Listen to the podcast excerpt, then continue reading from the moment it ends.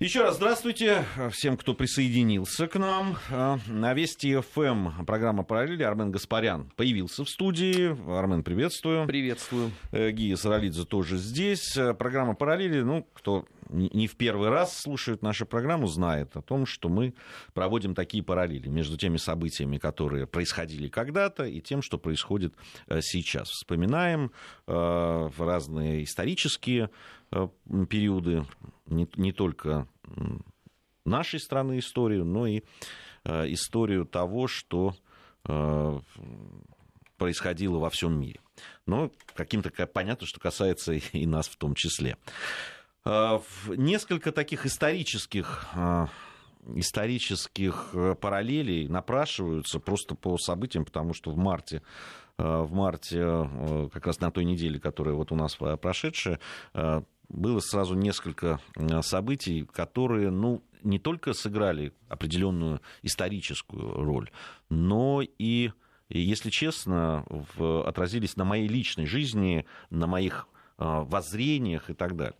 Э, в первая, наверное, тему, которую я хотел бы, Армен, с тобой обсудить, именно 24 мая в 1999 году начались, началась военная операция части стран НАТО против... Марта, не мая. Марта, марта, конечно, марта, оговорился. Против Союзной Республики Югославии.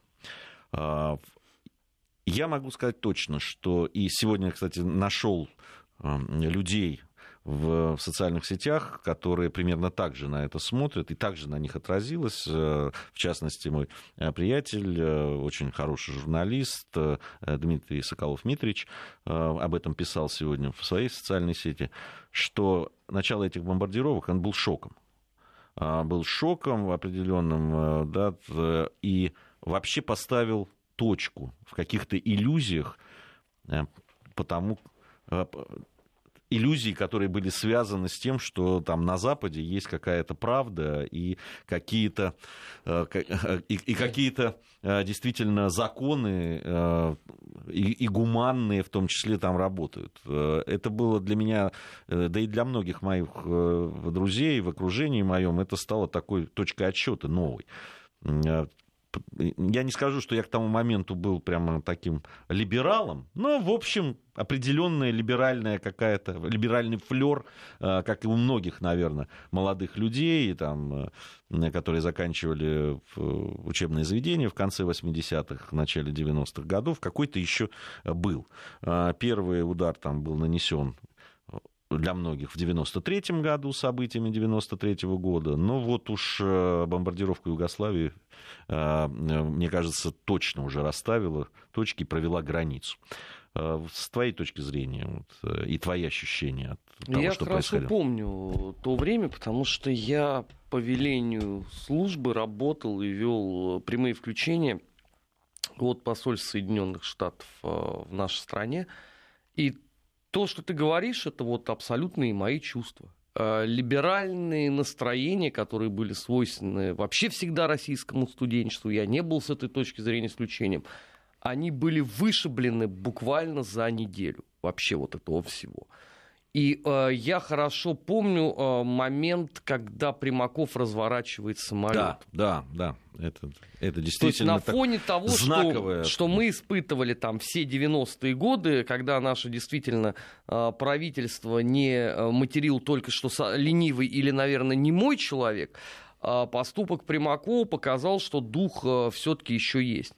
А потом, конечно, вот это вот стечение абсолютно разных людей к посольству США людей, которых туда политические партии еще не звали. В первые два дня никаких там политических э, акций вот с флагами, транспарантами не было. Да, это, это стихийное было. Это был, был абсолютно стихийный взрыв негодования самых разных людей, самым разным там э, социальным э, статусом, образованием там, и так далее, и так далее.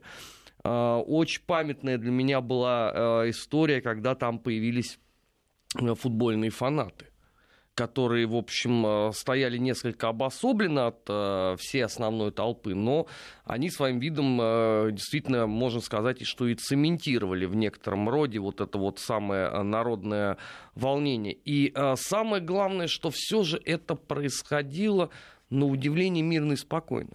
То есть вот наше азиатское варварство, о котором вот каждый день я слышу там на западных телеканалах, тогда же этого ничего не было абсолютно.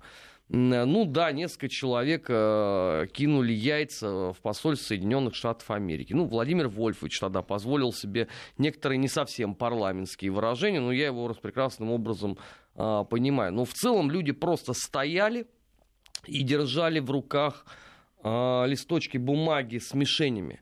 Мы все сегодня мишень.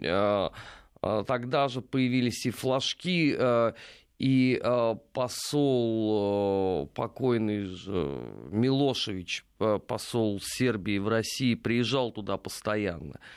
И для всех это было вот моментом такого абсолютного пробуждения духа. Никто не верил, что э, после Второй мировой войны можно вот так вот дерзко и нагло нарушить существовавший Без мировой решения порядок. Со Совбеза ООН, да, Понимаешь, это, все происходило. это ведь тоже, с другой стороны, было не э, в первый раз, но а, там какой-нибудь условно там Никарагуа, э, там или другие страны, где американцы пытались оказать э, давление, не воспринимались российским обществом как что-то свое.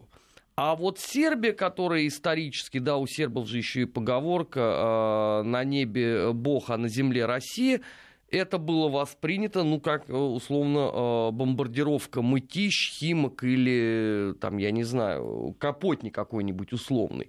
А для всех это была боль, для всех, это было такое абсолютно э, всеобщее негодование. И вот на самом деле мне кажется, что вот это вот э, антиамериканские настроения, которые наиболее ярко проявились э, потом в 2014-2015 году, зачатие их и рождение произошло тогда, вот в те 12 э, дней э, конца марта, начала апреля. Я как раз, когда э, предлагал эту тему в программу «Параллели», я как раз эту, это, это для меня главная параллель. Когда наши коллеги из различных да, там, изданий западноевропейских, американских задают мне вопрос, откуда, почему такой антиамериканизм. Я ну, много, много можно приводить фактов, там, да, почему. Но один из главных, наверное, и, а главное, э, да, таких основательных фактов, когда действительно люди, даже которые, может быть, индифферентны или даже с некоторым пиететом относившиеся э, к западной демократии, пересмотрели свои взгляды. Это произошло именно, мне кажется, именно тогда. Ну, здесь э, принципиально, принципиально важно, что э, вот этот антиамериканизм, он относился только э, к политике, которую проводят Соединенные Штаты Америки. Потому что не тогда, не в 2014 году я ни от кого не слышал там вопли по поводу условно там э, американской культуры или там, я не знаю, американской истории и так далее. Да, речь всегда шла э, только о политике. Безусловно, э, все произошедшее очень сильно возмутило. И вот тогда-то на самом деле и вспомнили все обиды за последние 10 лет. Э, мне кажется, что покойному Александру Николаевичу Яковлеву икалось просто в те 12 э, дней, потому что э, его фамилия, выстав... вернее, его облик выставлялся как главным виноватым в том, что вот произошло, потому что ну, Горбачев у нас и так притча во языцах, да, Шеварнадзе уже на тот момент находился в Грузии, то есть из отцов идеологов перестройки на плаву был на тот момент э, только Яковлев, который, это же еще, если ты помнишь, совпало с началом предвыборной кампании в Государственную Думу. Вся вот эта вот история.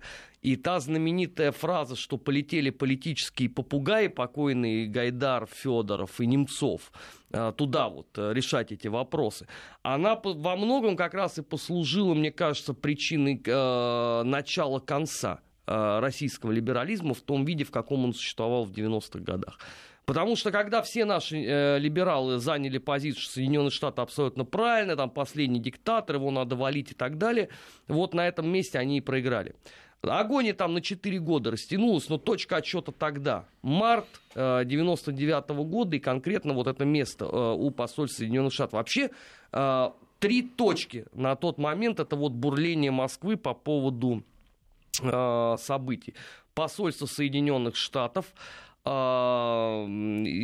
редакция «Аргументы и факты», где каждый день был брифинг Милошевича по текущей обстановке, потому что он точнее всех мог это рассказать.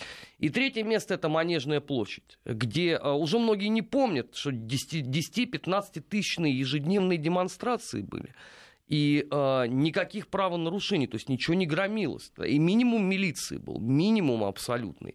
Э, очень спокойно люди э, приходили и возмущались всем тем, э, что происходит, стояли с флагами России, Сербии, держали вот эти вот мишени. И было, знаешь, наверное, такое вот единение, я бы даже его назвал аналогичным событиям там условно 90-го и 91-го года, когда вот тоже вот эти митинги бушующие, с той лишь разницей, что не было деструкции, да, был наоборот какой-то, знаешь, некий такой момент народного вот э, единения э, перед э, общей бедой. Ну, Ты знаешь, и, с одной стороны единение, с другой, с другой стороны было ведь бессилие тоже. Об этом, кстати, у нас сейчас вот пишут наши слушатели. Конечно. Ведь определенное бессилие перед, перед тем вот этой наглой агрессией, абсолютно вмешательством во внутренние дела страны. Действительно добавляло, мне, честно говоря, вот, ну, эмоции добавляли вот эти разговоры о последнем диктаторе Европы и о том, что ну, надо это делать и так далее. И на мой, да, просто уже ну, доходило чуть ли не до рукоприкладства тогда разговоры с э, коллегами из изданий э, да, там, западноевропейских из Великобритании и так далее. Потому что э, на вот эти вот да, разговоры о том, что ну, лес рубят, щепки летят, как когда ты им начинал приводить, да, там да, там удар э, одного из э, бомбардировщиков по пассажирскому поезду, э, удары по китайскому посольству, удар по гостелерадио Югославии, зданию телекомпании, где погибли наши коллеги, журналисты. И это, был так, это было так цинично слушать от людей, которые еще вчера говорили о правах человека, о том, что вот наши коллеги гибнут в горячих точках. А здесь они гибли в здании собственного, собственной телерадиокомпании. Это были журналисты. И не высказать по этому поводу хотя бы сожаление, ну, я не скажу, что все э, были такие, но находились и такие, что они говорили, ну а что делать, это война. Ну вот на, этой, на, на этом месте и произошел э, раскол, в том числе, кстати, и журналистского сообщества. Потому что до этого момента оно было относительно едино, и там разного рода политические взгляды не являлись э, предметом э, ожесточенной конфронтации идейно-политической. А вот после этого, да, а, это сейчас же все знают вот эту формулировку «чей Крым?». А тогда-то была позиция по поводу, что есть Сербия и кто есть Милошевич. Милошевич действительно могло э, и, наверное, было великое множество вопросов. Но это суверенное государство, член Организации Объединенных Наций, и то, что произошло, недопустимо. Самое страшное, что мировое сообщество, проглотив тогда решение Соединенных Штатов Америки, а, последовательно потом стало и получать.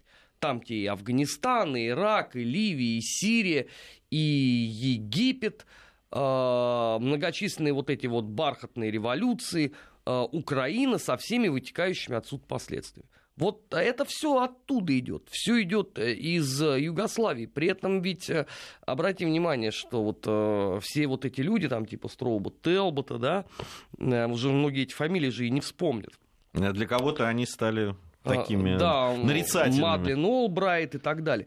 Они же тактично обошли в своих воспоминаниях самые вот эти вот острые места. Ну, типа, вот так, так получилось. Но вот сейчас мы можем посмотреть, что произошедшее тогда, это, по сути дела, ликвидация а, того миропорядка, который был закреплен в 1945 году. История вот с Косово, с этническими зачистками, с выселением оттуда сербов. История вот этого Гагского трибунала, ну, ты знаешь, по цинизму, в принципе, с ним может соседствовать только, наверное, Э, партийный трибунал над участниками покушения на Гитлера.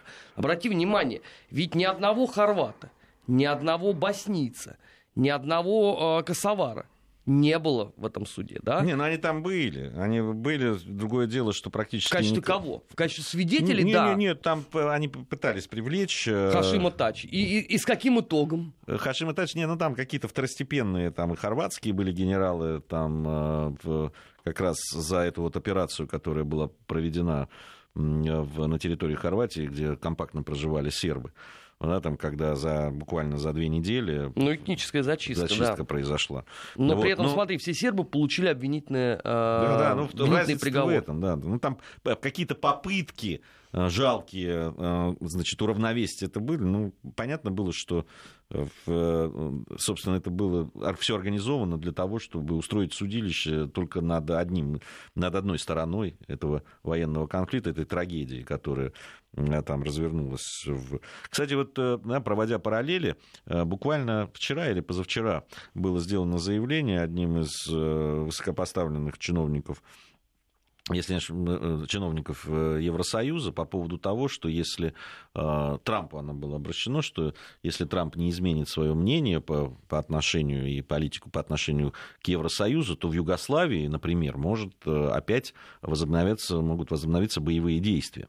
А, это, это ж надо было вот так навести порядок с их точки зрения, это же надо было так вмешаться в дела суверенного государства, чтобы да, по прошествии уже многих-многих лет, уже десятилетий, ни одного десятилетия сохраняется а, вот эта вот возможность военного конфликта. Слушай, ну давай мы с тобой порядок. Не будем лукавить, да? Любая попытка иноземного воинства решать проблемы на Балканах, эти проблемы только усугубляла. На Балканы входили многие с одним и тем же результатом. Пороховой погреб Европы благополучно взрывался, и потом нужны были годы на то, чтобы э, а, все это угомонить. Я вот не буду там уже даже про Первую мировую войну говорить. Да? Давайте посмотрим э, на Вторую мировую. Там же реально все против всех. Каждый против э, того, кто попадается ему на глаза. Партизаны против немцев, усташи против домобанов, э, боснийцы против хорватов. Да, четники против усташи. Там же русский коп, там, там черт знает, что происходило. И э, немцы сами по отчетам э, в Берлине, они же писали, что это чудовищно. Мы же не знали того, что вот э, здесь будет происходить. Ну ладно, там это 40-е годы, но 90-е это получилось ровно все то же самое. А главный вопрос, ну хорошо, у вас э, сербы оказались э, крайними. А почему, например, к хорватам никакие санкции э, не применялись? Ну, по итогам э, войны, которая тогда была в 93-м, 94-м, 95-м году. Вот заметь, э, в Европейском Союзе до сих пор все сохраняют по, по этому поводу стоическое молчание. С хорваты ни при чем. К боснийцам разве были какие-то претензии? Нет. А черногорцев, ну, этих считали вроде, они как вместе с сербами, поэтому они, наверное, тоже виноваты. То есть вы изначально поделили, вот эти у вас хорошие, а вот эти вот плохие, не разбираясь э, в нюансах. И, конечно, рано или поздно этот фактор все равно сыграет. Но никогда Сербия не смирится с потерей Косово. Но это э, так же очевидно, как никогда а, Россия не могла смириться с э, потерей Крыма. Это вот вам, пожалуйста, ровно из той же серии. Да? Я вам там примеров э, массу могу э, привести. Национальный дух, национальный архетип нельзя исправить. Он таким и будет. Вы можете его зажимать сколько угодно, там, репрессивными мерами, полицейскими санкциями, экономическими санкциями. Рано или поздно все равно это все вернется на круги своя. Ну вот пример а, вот этого вечного германского шовинизма, вот мне очень нравится, да, они сейчас все говорят, Германия типа перевоспиталась и про все забыла. Ага. Ага, а вы с немцами поговорите? Немцы, которые не, не хотят почему-то называть Пруссию землей Бранденбург. Ну, казалось, да, какая вам разница, как это называть? Ну, земля же никуда не делась. А для немцев, между прочим, э, это сакральный смысл имеет э, Пруссия. Да, мы с тобой даже там, условно, про Баварию лучше вообще не говорить. Испанцев возьмем, да, каталонцев. Они, как, извините, сто лет назад не хотели быть под э, короной. Они точно так же не хотят и сейчас. А что, шотландцы спят и видят себя и дальше в составе Великобритании? Да едва ли а Бельгия. Вот мы с тобой в одну из программ рассказывали, как э, красиво разошлись э, чехи со словаками. Да, да, было дело. Но это же исключение из правил. Вот такой именно красивый расход. Да, я, ты знаешь, так вспоминаю, по-моему, один, один из немногих, а может, единственный. Да, такой. единственный. Вот такой единственный был. И почему вы думаете о том, что э, сербы все забыли? Это абсолютная ерунда. Они будут помнить. И больше того, при первой же э, удачной для себя возможности они попытаются взять реванш судьбы. Вне всякого сомнения, это не будет связано ни с Трампом, ни с кем угодно. Сербия, если начнет э, крепнуть, все равно к этому придет. Это это даже не мои слова. Послушайте, ну, в 99 году я лично э, Милошевича старшего же, он, он же старший был. Брат, который был послом. Да, который был посол. Он мне лично в эфире говорил, что мы никогда не смиримся. Это наше. Это всегда было, есть и будет э, сербской землей. И мы все равно это вернем. Это не утверждение там русских экспертов или русских журналистов, сами сербы говорили. И сейчас, если вы пообщаетесь с сербами, они вам скажут ровно то же самое. Они не забыли этого. Да, ну вот э, действительно, это, это, это, это дата, это событие, которое произошло в марте 99 -го года, уже в прошлом веке, а, оно очень серьезно отразилось не только на политической карте Европы и раскладе. Ну, во-первых, э, да, там вся эта история с Косово открыла ящик Пандоры, Э, совершенно очевидно, да, и признание частью э, там, мирового сообщества э, Косово повлекло за собой трагические потом, последствия. И, и далеко еще не все. Далеко не все эти последствия мы видим. Вот, но то, что это был один из этапов, да, там, попытка пересмотреть все международное да, устройство, а, в том числе и послевоенной Европы, это совершенно очевидный факт. И то, что в, в сознании многих людей в нашей стране а, послужило определенным таким этапным а, фактом и этапным событием, это, мне кажется, очевидно, и то, что пишут нам наши сейчас слушатели, вот на WhatsApp в частности, об это, это подтверждает. А, у нас э, совсем немного времени остается до э, новостей середины часа. Я анонсирую следующее э, следующую тему, которую хотелось бы обсудить. Ну, потом уйдем на новости, потом продолжим. В 26 марта 1953 года ну, считается, что Лаврентий Берия. Вот, Вторая берийская амнистия. Да, можно по-другому. Сейчас мы об этом поговорим. Дал старт одной из самых массовых амнистий вообще за всю отечественную историю, за всю историю нашей страны. А, это действительно так? Это, это, это, это факт? Да, абсолютно. Одна из самых а, массовых. Но другой вопрос, что, как обычно, у нас э, никто ни в чем не разобрался, и до сих пор у нас идет спор по этому поводу. Для чего это делалось? А, почему она стала называться Бериевская амнистия, а не Хрущевской, например. Да, Или Маленковской, кстати, тоже можно да. было назвать. А самое главное, к чему это все привело на выходе. Да, да, ну вот об этом мы и поговорим. Кстати, я напомню, что у нас смс-портал, я не объявлял, но вы все равно пишете, спасибо вам за это. Напомню, 5533, не забывайте про слово «Вести» в начале вашего сообщения, для того, чтобы мы его здесь увидели. Можно, кстати, писать и по, э, по прошедшей уже теме по поводу бомбардировок Югославии, как вы восприняли это.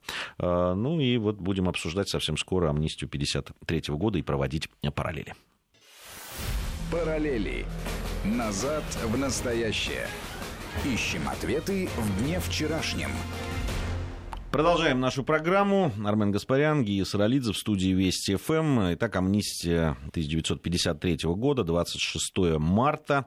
А, Армен, почему так получилось? Почему э, произошло то, что произошло? Ведь изначально, если ну, посмотреть проект указа, э, там предусматривалось освобождение около 100 тысяч Э, человек э, из, из числа лиц, которые осуждены на срок до 5 лет. Причем там э, проект предполагал освобождение женщин, имеющих детей до 10 лет, беременных женщин, несовершеннолетних в возрасте до 18 лет, пожилых, тяжелобольных людей. Да, там, ну, Э, предполагалось не распространять амнистию на особо, особо опасных э, преступников, осужденных за бандитизм, умышленное убийство, за контрреволюционные преступления, за хищение социалистической собственности в особо крупных размерах. Почему же тогда произошло то, что произошло? Знаешь, это невероятно сложный вопрос. Э, у нас же, как обычно, хотели как лучше, получилось как всегда. Изначально эта самая амнистия вытекла из э, постыдного и позорного абсолютно дела врачей. Если просто кто-то не знает, то сразу, как было объявлено о смерти товарища Сталина, великого вождя, тут же было закрыто абсолютно все это дело. Людей стали выпускать, потому что к тому моменту они уже благополучно сидели а, в ожидании суда. И встал вопрос вообще, что если у нас там условно костоломы типа Рюмина, а это был следователь как раз по делу э, врачей, у которого там один человек вообще погиб прямо в процессе этого. Если у нас костоломы типа Рюмина э, выбивали показания, люди таким образом, многие себя оговорили, а суды это штамповали, то настало время проявить социалистическую законность. И тогда был введен э, в советское уголовное право термин реабилитации. Его вообще не существовало у нас. Да, то есть это надо было признать э, порядочного человека порядочным, э, просто жертвой вот этого вот абсолютного беспредела, который зачастую иногда и творился. Что признавали, опять же, абсолютно все, и Берия в том числе. И был запущен вот этот вот механизм, который получил название второй Бериевской амнистии. Другой вопрос, что для Никиты Сергеевича Хрущева, чтобы удержаться у власти, этого всего было мало.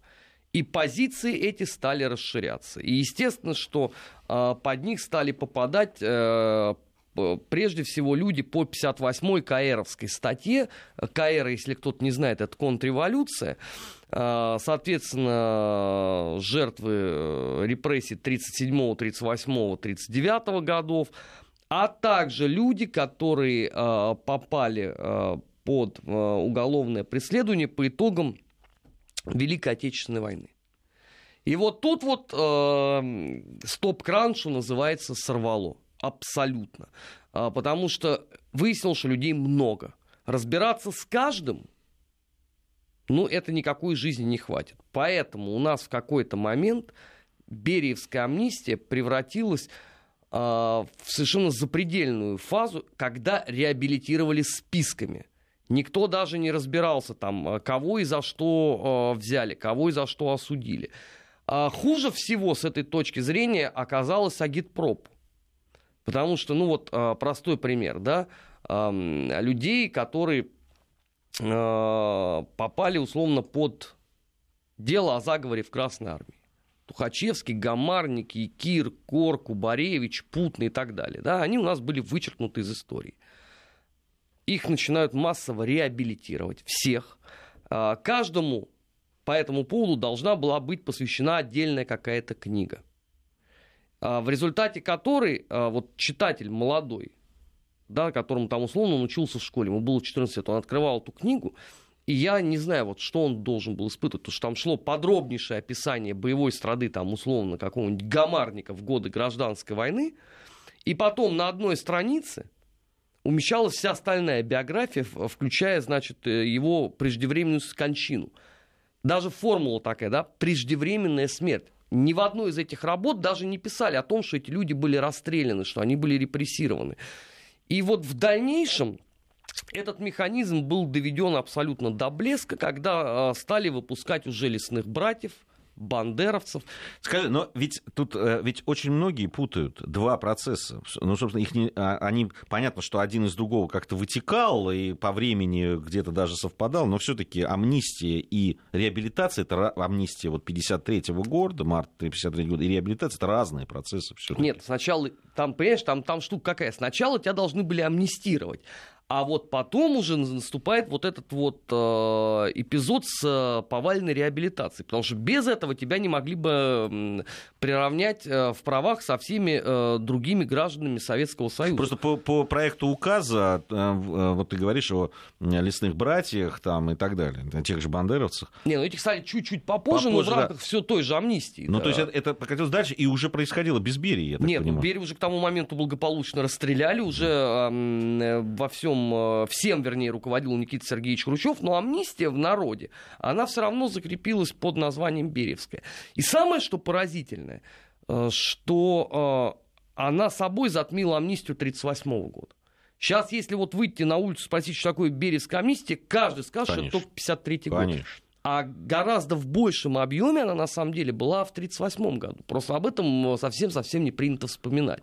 А, потому что, как известно, у нас а, Берию судили, ну, по сути, таким внесудебным порядком, да. Ну, кстати, это не только к Берии относится, относится а, абсолютно ко всей его команде, которую у нас почему-то принято презрительно называть э, тифлисской группы, ну, то есть это Кабулов, э, Деканозов, э, Меркулов, которого тоже почему-то стали грузином называть, но это уже тайна для меня величайшая. Почему Всеволод Меркулов стал грузином, ну, ладно, бог с ним. Надо было каким-то образом э, соответствовать э, вот этому вот формату. И так и получилось. Вот она тебе, пожалуйста, есть одна амнистия Бериевская. Берии уже нету, этих всех нету. Кстати, интересный момент, да? С одной стороны, людей выпускают из лагерей и реабилитируют. А с другой стороны, процесс безостановочный продолжается, потому что я так напоминаю, что и Берия, и вся тифлисская команда были расстреляны, как английские, уругвайские, там какие угодно шпионы, вредители, очковтиратели, враги народа и так далее, и так далее. И заметь, что если вот жертвы 30-х годов у нас реабилитированы, то ни один человек из тифлисской группы ни по одному из эпизодов не был реабилитирован. Вообще вот э, это странно достаточно, потому что, ну, а хотя бы все Меркул, ладно, я там допускаю, что никто не любит сотрудников НКВД, окей. Ну, послушайте, ну хотя бы все Меркулова можно реабилитировать, реабилитировать в части, которая относится к эвакуации промышленности 1941 года. Ну, потому что все, даже его противники, признавали, что это было организовано блестяще.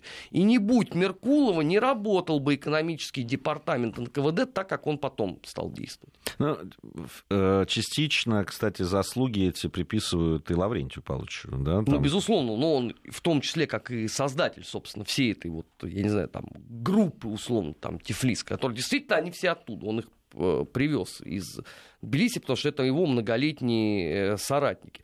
Но важен сам факт. И а, эти люди до сих пор шагают вот с этими абсолютно клеймами.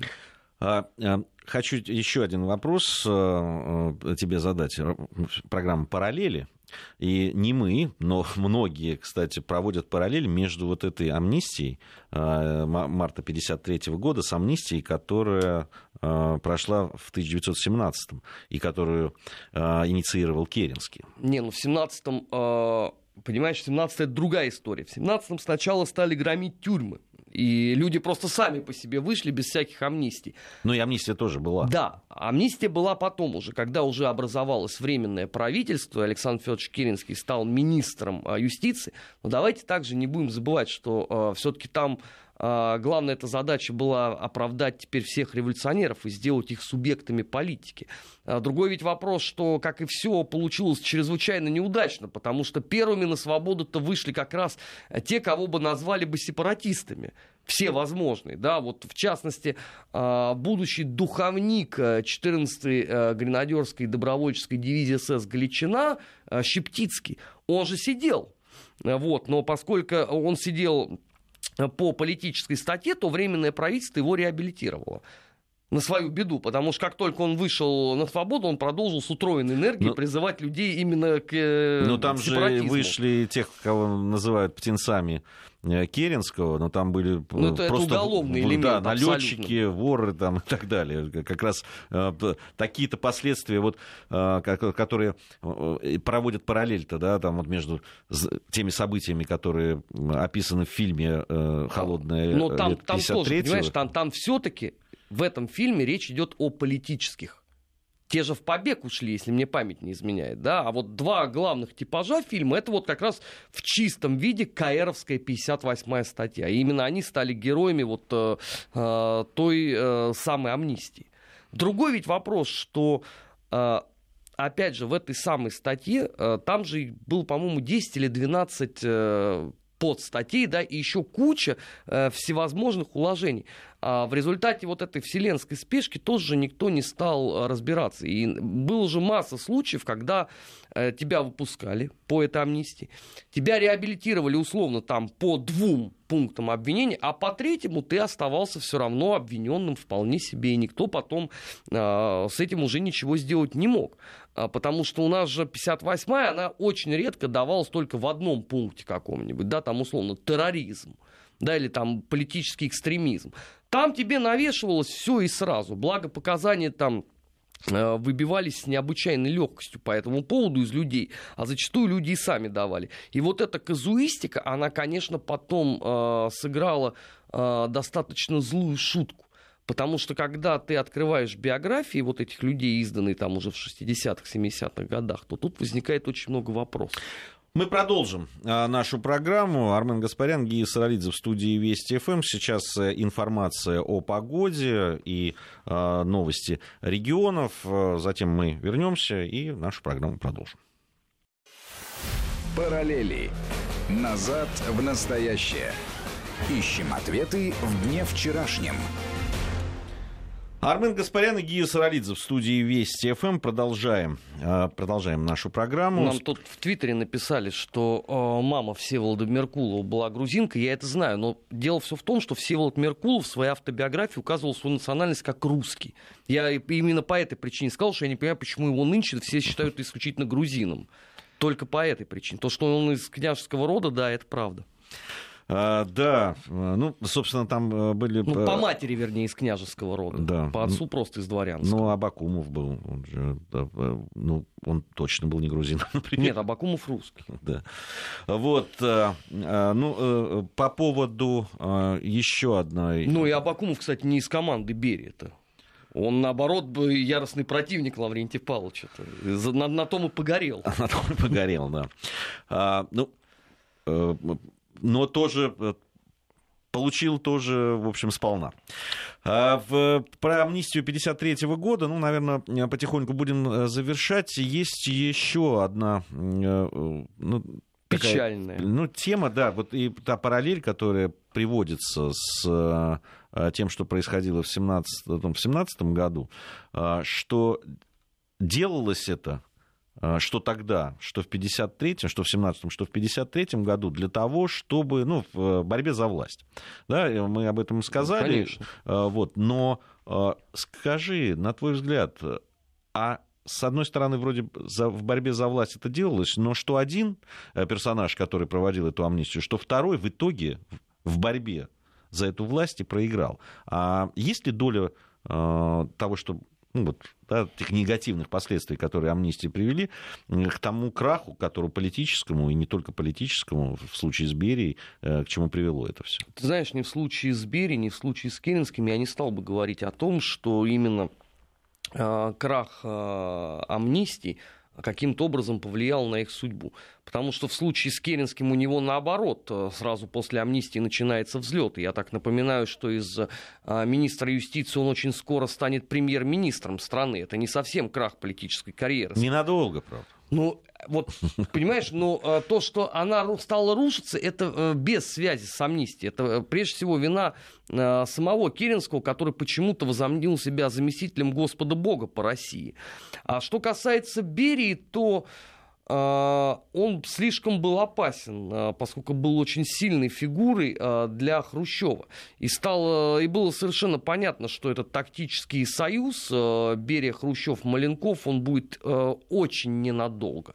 И что рано или поздно кто-то кого-то там все равно съест. Другой вопрос, что Берия оказался слаб на поприще партийных игр и партийного противостояния и проиграл. Хотя многие же на тот момент искренне считали, что у Берии очень серьезные шансы стать как минимум ну, условно, премьер-министром страны.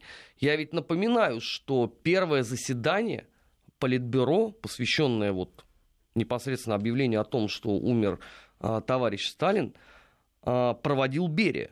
Он сидел еще не в сталинском кресле, оно пустовало, но справа от него поставили стул Берии, вот он, по сути дела, сидел во главе стола.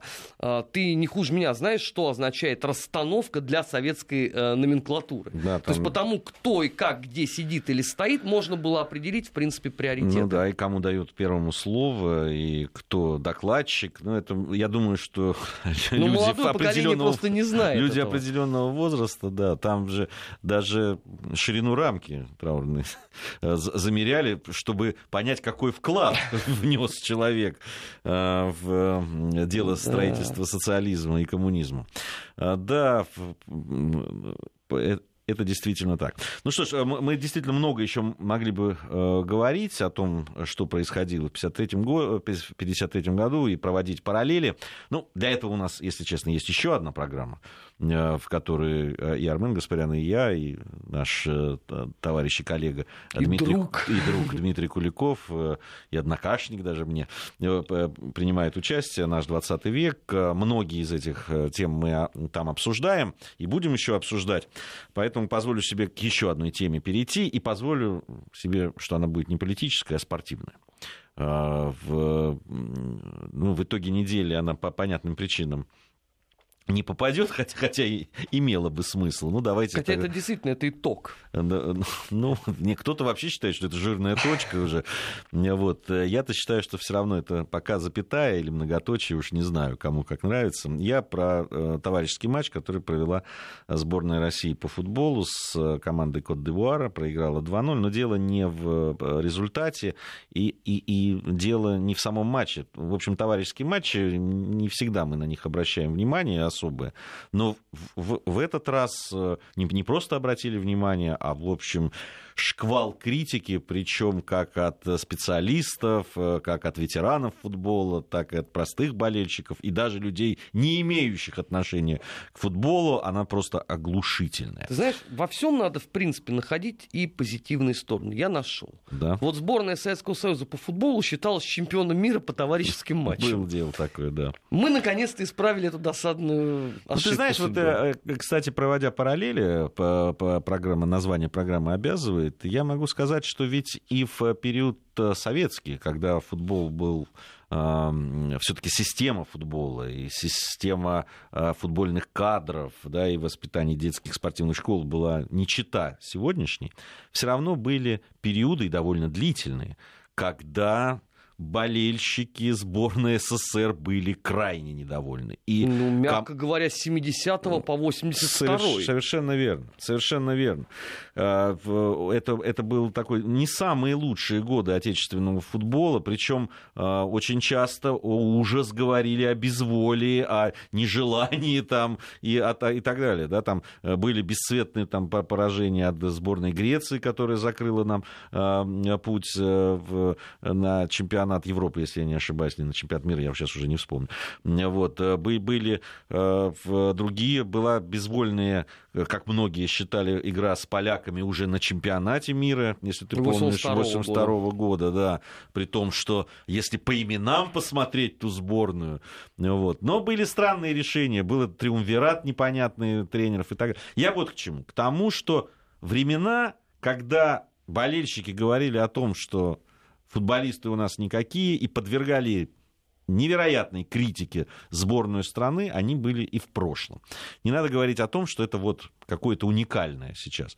Но то, что сейчас происходит, меня удручает, знаешь, самый главный э, итог того, что я вижу. Но ведь это Дело не в том даже, что это футболисты, которые выходят и, и чего-то там не дорабатывают. Нет, друзья мои. Самое страшное, что они просто не могут по-другому.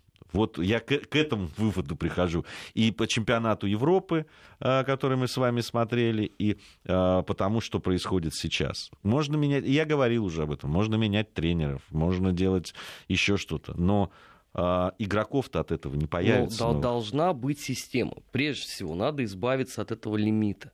Потому что ничего хорошего в том, что человек с нашим паспортом априори будет просто сидеть на лавке, не будет. Именно по этой причине а, у нас все время недостаток молодых кадров. Потому что для молодежи, уже посаженной на контракт, совершенно не обязательно выкладываться на поле. Они и так будут получать э, заработную плату и премиальные по итогам своего сидения на лавке. То есть лишается сам спортивный принцип. Это первое. Второе. Надо перестать тешить себя иллюзиями, что мы сборная Аргентины как минимум. Ну, давайте уже просто трезво посмотрим на вещи. Мы в лучшем случае являемся европейскими такими середняками, хорошо, если крепкими.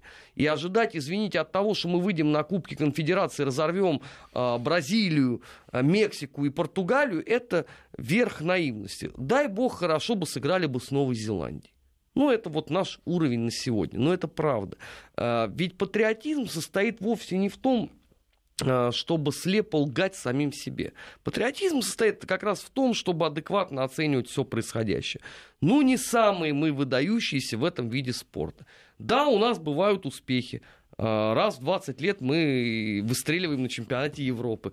Ну и, и на том спасибо. Ну и Греция, вон сборная выстрелила, да еще как, ну, вообще ну, завоевала ну, звание Греции, чемпиона опять Европы. Же, да, они же себя не сравнивают с Италией, с Испанией и Бразилией. Да я не знаю, может и сравнивают. Там болельщики-то, может, ты знаешь, болельщикам можно все. Они могут сравнивать тебя с кем угодно. А, другое дело, что ну, адекватно оценивать себя, безусловно, надо. Но, а, Армен, здесь даже другое. Ну, мы можем себя как угодно оценивать. Дело в том, что у нас футбол футбольном хозяйстве не все в порядке. Вот в чем проблема. У нас перекос с, действительно, с, ты абсолютно правильно сказал, с этими зарплатами для молодых игроков, которые еще ничего, у них э, э, не, даже футбольной грамотности-то еще нет. Они нет, получают чемпионат, контракт. Чемпионат, по сути, между пятью командами. Ты понимаешь, когда принимали лимит, ведь вроде благое цель, благая цель была. Слушай, дать возможность на... играть своим Слушай, игрокам. у нас все решения принимают исключительно с благой целью. Перешли на осень, весна тоже с благой целью. Потом, правда, выяснилось, что в стране 9 месяцев в году бывает холодно. И играть в декабре невозможно. Ну, конечно, до этого же никто не знал об этом. Не, ну вот с лимитом я тебе могу сказать. Мне казалось, когда его принимали, что может быть из этого что-то получится. Но никто же не знал, что это приведет просто к невероятному росту э, зарплат, который ну, неадекватно не только мастерству, а вообще неадекватный даже самому, до слова, футбол и вот такие деньги. Э, это Слушай, было ну, безумие ну, что значит никто не и знал? продолжается. Ну вот э, в Германии нет никакого лимита. При этом ты посмотри, э, насколько каждые два года молодеет эта сборная. И сколько людей 23-25 лет считаются ну, ветеранами ну, уже немецкого ну, футбола. Дело в том, что они приняли эту программу еще в начале 80-х. Э, реформирование они потом еще модернизировали в 2000-м. Хорошо, тогда встречный острый вопрос. А кто нам мешал? Встречный ответ будет дан мной уже вне эфира, потому что время на эту программу отведенное уже закончилось. Мы совсем скоро вернемся, будем подводить итоги недели.